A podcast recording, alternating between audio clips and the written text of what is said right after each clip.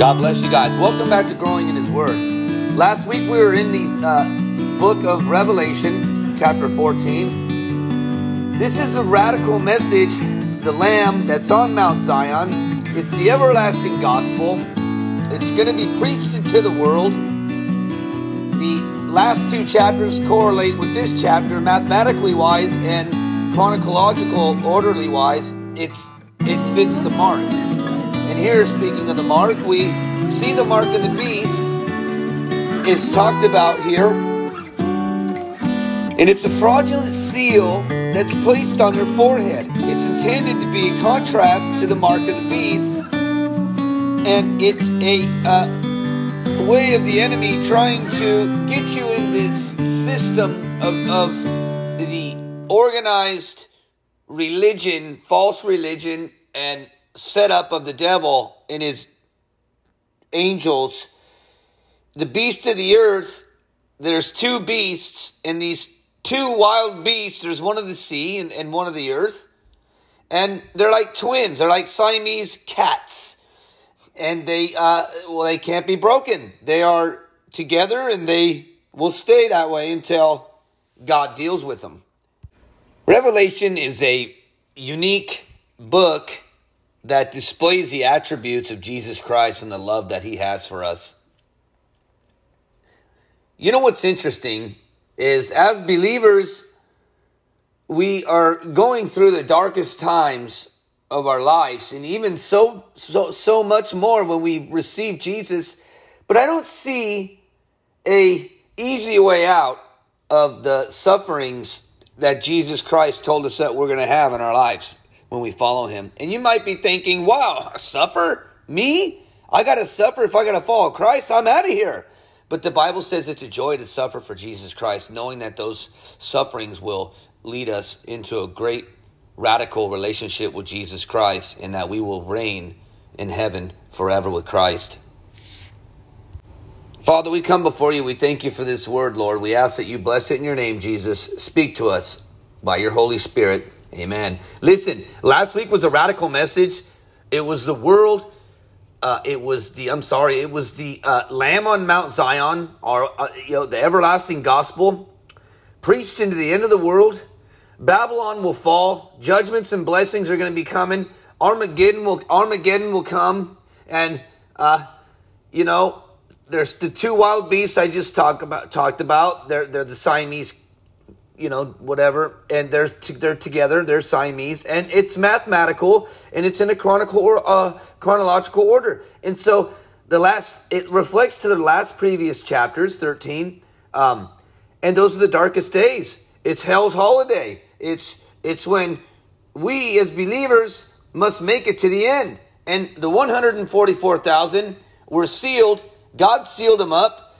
It says in chapter 14, verse 1. Then I looked and behold, a lamb standing on Mount Zion. In Hebrew it's Sion, Sion, and with him 144,000, having his father's name written on their foreheads. Now listen, believers, okay, these 144 were they were sealed. They were the, they were they were the sheepfold of another sheepfold. They were Hebrews. They were uh,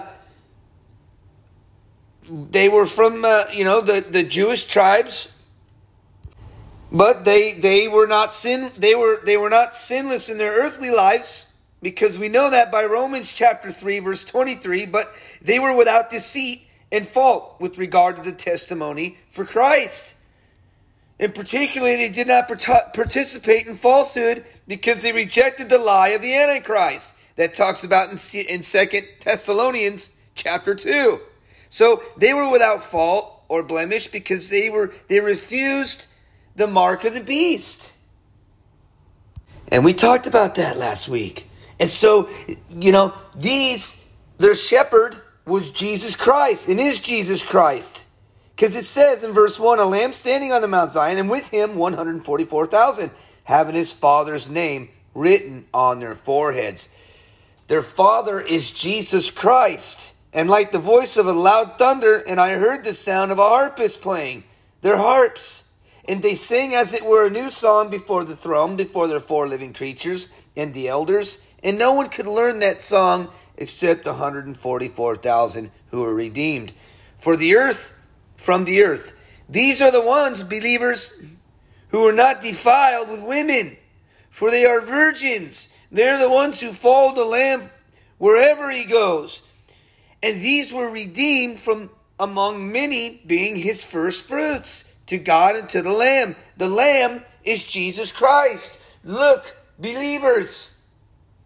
I'm sorry I get excited because, you know, I don't want people to rob my joy.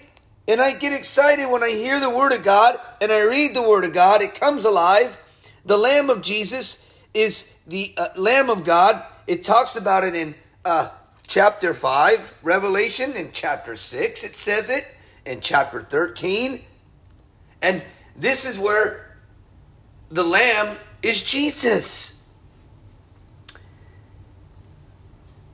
But in their mouth there was no deceit, for they were without fault before the throne of God, man.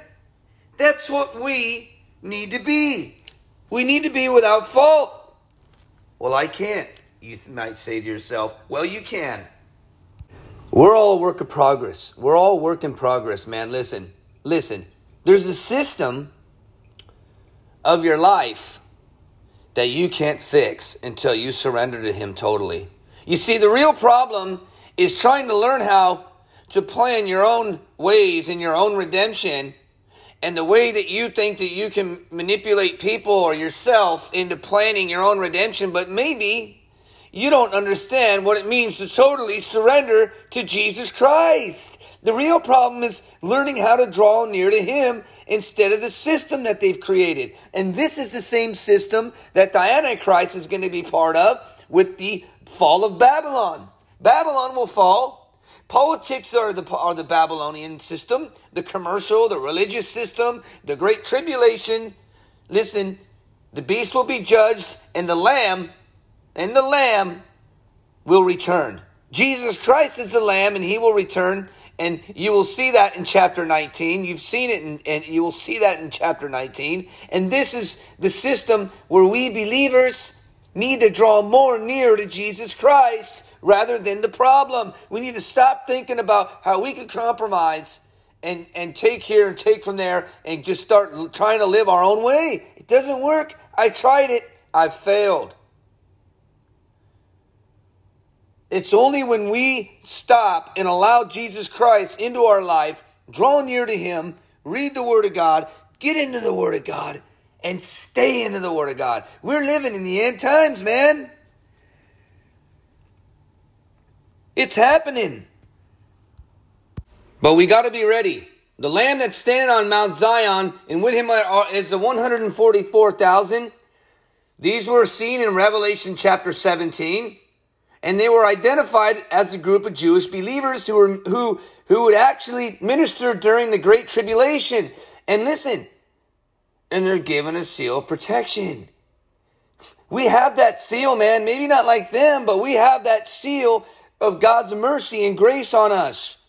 Because eh, the you know, we just got to remember they're standing firm with Jesus Christ, and we need to be like that. And so we have to understand that the, the, the biggest question is is what are what are we who are we drawing next to or who we want to draw near when we're becoming in these trials and tribulations that we get.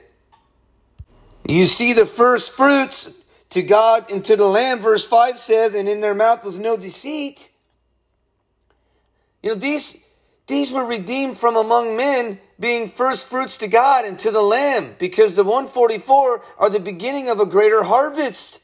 They are the first fruits, the godly nucleus of Israel, which is the token of redemption of the nation. This is the first fruits. They're instrumental in God's plan for bringing a great in gathering during the tribulation that it talks about in Revelation chapter 7, verse 9. It describes the innumerable companies saved out of the great tribulation, and these 144,000 describes as the first fruits are used to preach the gospel to those who will be saved in this period. Believers, we're going to be raptured. It's going to be radical. And that's going to happen, but but we got to focus on one thing, man, and that's Jesus. I mean, because we're living in Babylon. Have you ever seen the news lately? I mean, I'm not stuck on the news 24 7, but but look at what's going on. Babylon has fallen, man. It's going to happen. Look, then I saw another angel flying in the midst of heaven, having an everlasting gospel to preach to those who dwell on the earth. That's us. if you haven't noticed, we're on the earth. It doesn't say Jupiter, you know, or Mars. But listen, to every nation, tribe, and tongue and people, saying with a loud voice, Fear God this is what the angels saying. Listen, the three angels fear God and give glory to Him, for the hour of His judgment has come, and worshipped Him who made heaven and earth, the sea and its springs of water. And another angel followed, saying, Babylon is fallen. Believers, listen. Babylon is fallen. We're talking about Revelation 17. For now, it's representing mankind in an organized, organized rebellion against God.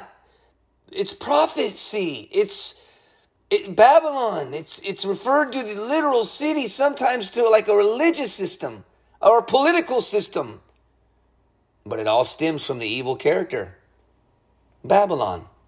I believe that because it talks about and another angel has fallen. Listen to this it, I, I believe that, that this, this is really talking about, this is serious stuff, believers. You need to listen to this. Let me read this. Because it says, Fear God and give glory to him, for the hour of judgment has come, and worship him and made him heaven and the earth, blah, blah, blah, like I said. But the sea and springs of water. Verse 8 And another angel followed, saying, Babylon is fallen, is fallen. It says it twice. Look, Babylon is fallen, is fallen, the great city, because she had, listen to this, made all nations drink of the wine of the wrath of her fornication. Here we have the revel. I believe Revelation 17. It, it, it, go to Revelation 17. We can see where it says the woman and the beast. It talks about the the uh, what the beast that you saw was and how it ascends to the bottomless pit and goes to perdition. It's a spiritual harlotry. The woman is drunk with the blood of the saints. We are the saints and, and the Christian martyrs. Matthew chapter 24, verse 21. And well, listen, believers, by the wine of her fornication. It's disgusting. It's the end times. It's dirty. It's filth talk. I don't want to be part of it. I, I, I get sucked into it, man, by people on the street, family members you haven't seen in years. You know, they, they suck you into your old times, your old ways, your old days. You, you know, you let Christ nail that to the cross a long time ago, and you get a phone call out of nowhere, and boom, you're right back in the mix again. Man, I don't want that. God says to throw that away. Block that behavior. It's old, it's been crucified. Leave it at the cross. You can't work that system on your own. Babylon has fallen. We're living in Babylon spiritually, spiritual Babylon. You ever see what's on the internet these days? You can hear about it on the news. It's bad.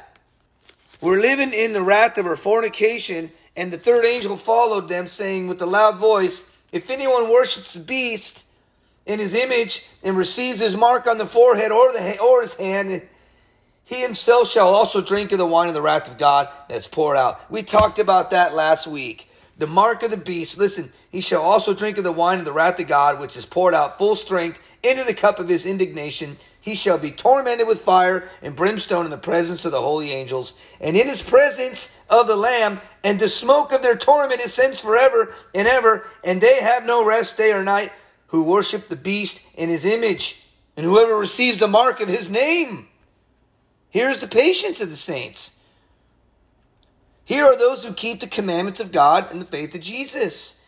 Then I heard a voice from heaven saying to me, Written, Blessed are the dead who die in the Lord from now on.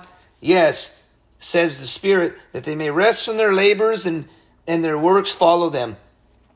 And then we stopped. And then now we are on reaping of the earth's harvest. Long and short, don't take the mark of the beast, whether it's on your forehead, your hand, Don't take any mark of the beast. It's just a system. It's a system that you're saying yes to that you don't even understand. And actually, the Bible says that you will understand when you take this mark. So be careful that you don't fall into this system that you think you can control. because we get into the wine of the wrath of God and the cup of his indignation. And people say, oh, he's not a punishing God. Well, the wine in the cup is associated with the wrath. the ancient Greek word is thymos, and it describes a passionate anger. But the cup itself is associated, associated with indignation. You see?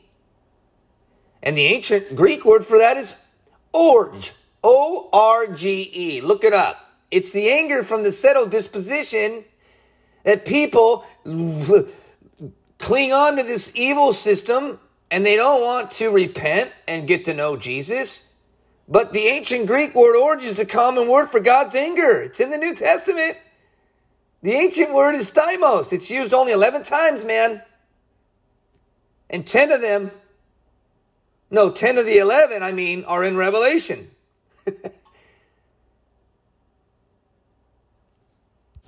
Don't take the mark because clearly God doesn't want to send anybody to hell. He loves us all, but we have a choice to make.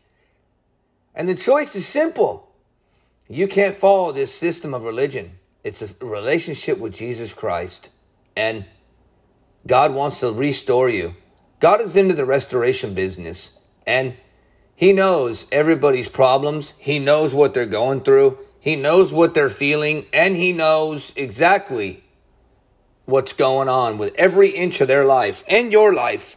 So, believers, it says when He was reaping at the earth's harvest, it says in verse 14, then I looked and behold a white cloud, and on the cloud sat one like the Son of Man, having on his head a golden crown, and in his hand a sharp sickle. And another angel came out of the tri- temple crying with a loud voice to him who sat on the cloud, Thrust in your, thrust in your sickle and reap, for the time has come for you to reap. For the harvest of the earth is ripe.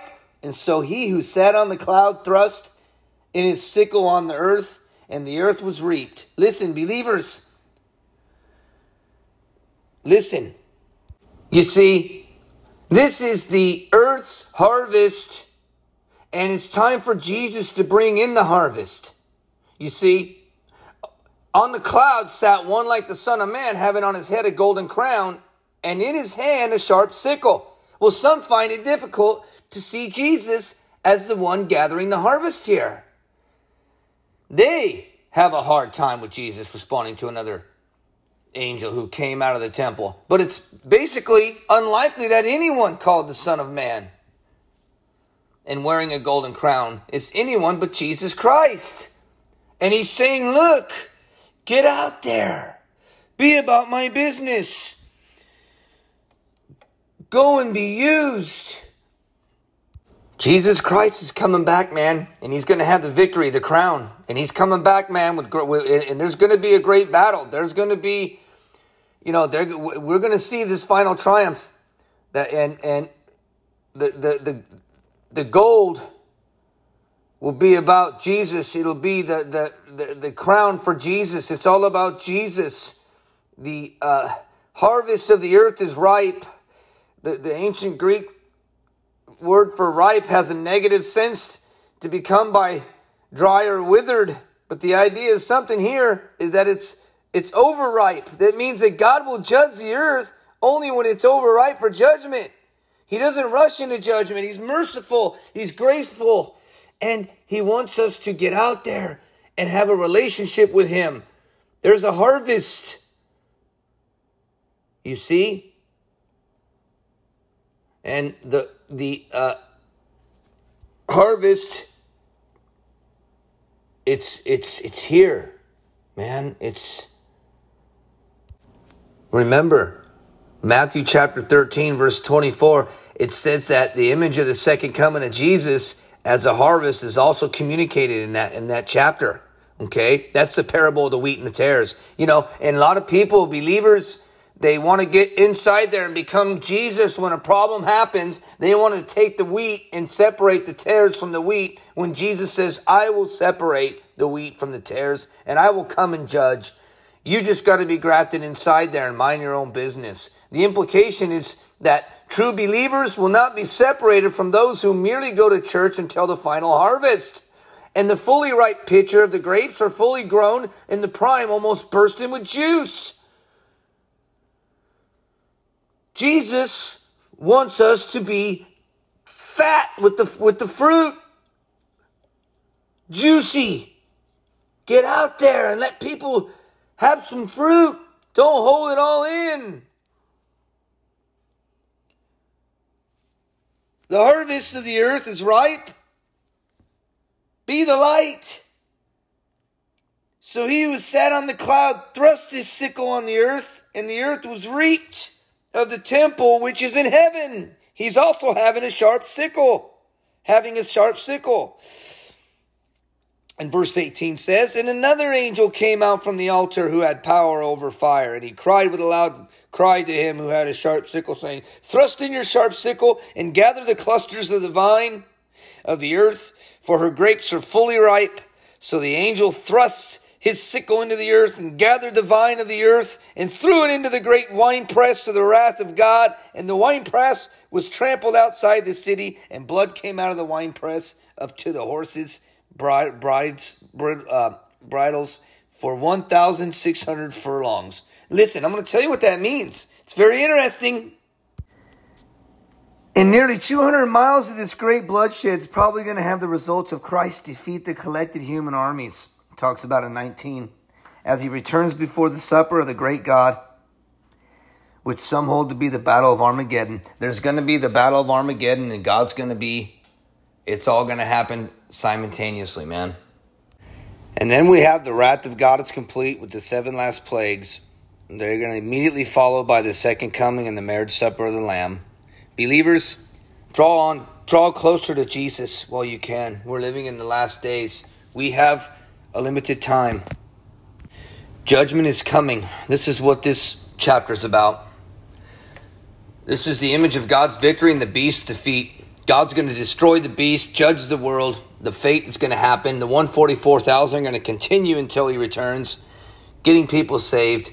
We believers need to trust in Jesus Christ, not this system of our own. We need to get into the Word, stay into the Word, understand that the Word has power in it and not be swayed back and to and forth from this world's problems. We need to trust in Jesus, man, no matter what the church has done to us. If you think the church is whatever it is, we got to keep going, keep flowing, and keep showing God's mercy and love and, and grace. Uh, we have all been hurt at one point in our life. And yes, suffering is you know, we, we suffer, but Jesus suffered before us, and we must we must look forward instead of behind. We see in Revelation 7 the 144 are sent at the beginning of the Great Tribulation in Revelation 14, and it shows the 144 in triumph at the end of the Great Tribulation. And so, this is the deal, man. Get ready. Don't be in fear. Just work out your own salvation with fear and trembling. If you do that, you don't have to worry about tomorrow. You don't have to worry about anything. You're God's first fruits. And God loves you. And He has a plan for you. He has a plan for every one of you guys. And God is in love with you because He just wants to be glorified. Give Him the glory. It's what, it's what the angel will tell the whole world to do. They can do this and give glory to God and worship Him willingly in this life that we live in. We give Him the glory. And Philippians chapter 2, verse 9 11 says, Therefore God also has highly exalted Him and given Him the name which is above every name, that at that name of Jesus every knee shall bow of those in heaven and those on earth and those under the earth and that every tongue should confess that Jesus Christ is Lord to the glory of God. There'll be a war in the end, and the grapes, the blood will come out of the winepress up to the horses' bridles. For for 1,600 furlongs is the Armageddon and end of the war. The Battle of Armageddon is in Revelation 16 16 and 1911. But it's a description of the river of blood running the length of a promised land and as high as a horse's bridle. It's, this would basically be the incomprehensible river of blood. And Jesus says, I have given my blood for you on the cross. There'll be a battle in these last days called the Armageddon. The battle will have 1,600 furlongs. It'll be 200 miles, and it will, you know, it will be 200 miles long. It, it's, it's the radius from Jerusalem will be gathered at the time of the second coming of Christ, and there will be a uh, a huge complete judgment of God. Revelation 14, it's the perfect answer to Revelation 13. And at the end of Revelation 13, it almost seemed like Satan and the Antichrist might win. Like a big like a baseball game. But Revelation 14 shows who really is triumphing, powerful, and in control. And it's God, it's the Messiah and his people, not Satan. It's Jesus Christ. Uh, the Antichrist is going to burn and his followers. So, believers, you don't got to worry. That's this whole chapter in a nutshell. Reap the earth's harvest. God's going to do it. There'll be a battle. We have Jesus. We've already won because we've received him. He lives in us. We have the Holy Spirit in us. We don't got to worry about tomorrow or today. Just rest in the hope of Jesus Christ and the mercy of Christ. Don't work your way to heaven. Don't buy your way to heaven. Don't go to church and give your money way to heaven.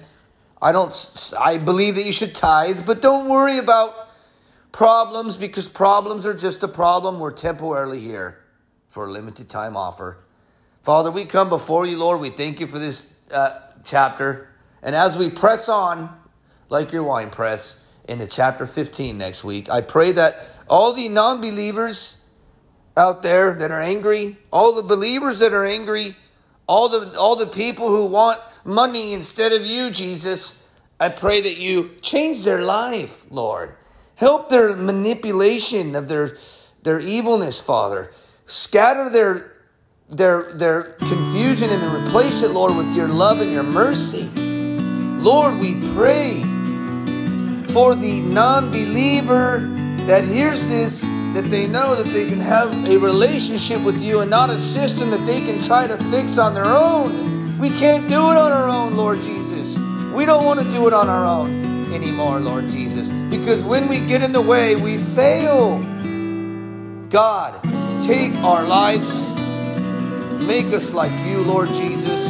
Help us to grow like you, know like you, show like you, and become more like you, Father. We love you, Lord Jesus. We thank you, Lord Jesus. We pray for the Jewish state of Israel. We pray for the United States of America. We pray for the world. We pray for the pastors. We pray for the churches. And we pray for the, the, the bad churches who hurt people and put their nasty demonic presence in their life, Father. We pray that you change their lives and you, Lord, have mercy on them on Judgment Day. In Jesus' name we pray. Amen. God bless you guys. Listen, man. Next week is Revelation 15. We're going to get through this book, man, and then we're going to book on to something else, something more radical, something more, uh, you know, more modern, which which is, you know, Revelation is modern. But we love you guys. Listen, growing in His Word is uh, sponsored by Jesus and ran by the Holy Spirit, and we don't collect any money. We're not a church. We're not a 501c3. We don't want your money. We don't want your donations. We don't need your donations. We love you guys. We're giving you the Word of God for free. And God loves you guys, and so do I. And remember, remember, if you're going to find a church, find a church that you really like. Read their bylaws. God bless you guys, man.